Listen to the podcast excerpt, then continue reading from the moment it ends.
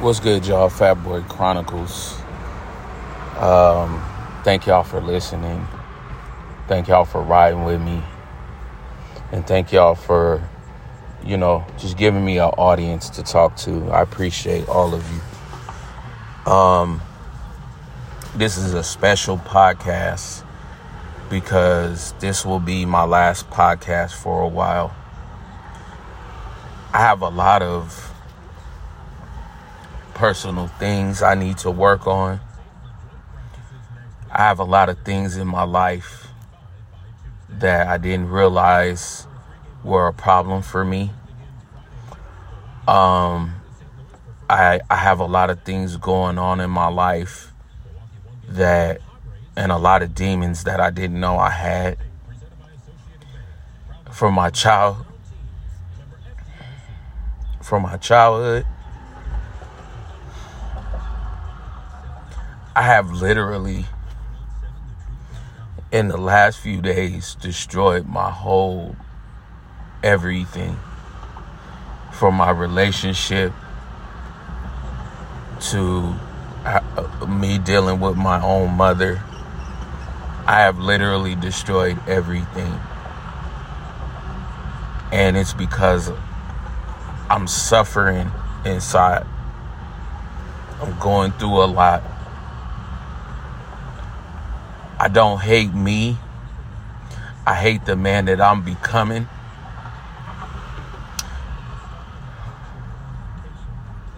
I'm sorry, y'all. I got a little tears as I'm talking, as I am talking. But I have a lot of demons inside from my childhood from my own mother that I did not know I had. And I projected all of that into my relationship and have ruined my relationship with my fiance. I have a lot of healing and a lot of growing to do. And in the process of me healing and growing, I cannot give you, as my audience, my full attention and my full everything. I have to repair what I've damaged. I have to repair the things that I've done wrong to people and I have to repair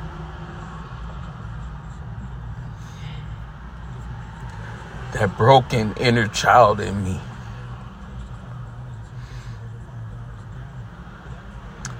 I never ever say that I'm the perfect man because I'm not. But I strive, I pride myself on being a good man. And in the last few days, I have not been a good man. My grandmother would be so disappointed in me because of the man that I've become. And I'm I'm so so hurting in my heart because I never meant to hurt my fiance or or do anything wrong to her. I didn't physically do anything, it was verbal. And then her kids, they're 16 and 19. I never meant to hurt her kids or say the wrong thing. I never physically put my hands on her children. But I did say something that was very that was wrong to both of them. And now I have to suffer these consequences. When you have parents, you look to them to be a guiding force in your life. You look to them to be your stability when everything else is going wrong. Perfect example of that is Kanye West. His mom left and he kind of lost a piece of himself. I was not raised by my mother. I was raised by my grandmother. I'm not here to slander my mother. My mother did the best that she could. And I'm not, I don't hate her. I love her. That's my mother. But I was raised by my grandmother with values and respect and understanding of life.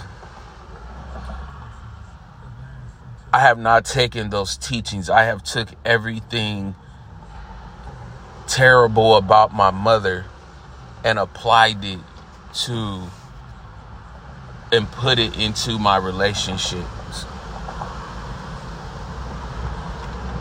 I'm not perfect. I never will claim to be. And I never ever will sit here and claim that I'm the most perfect man because I'm not.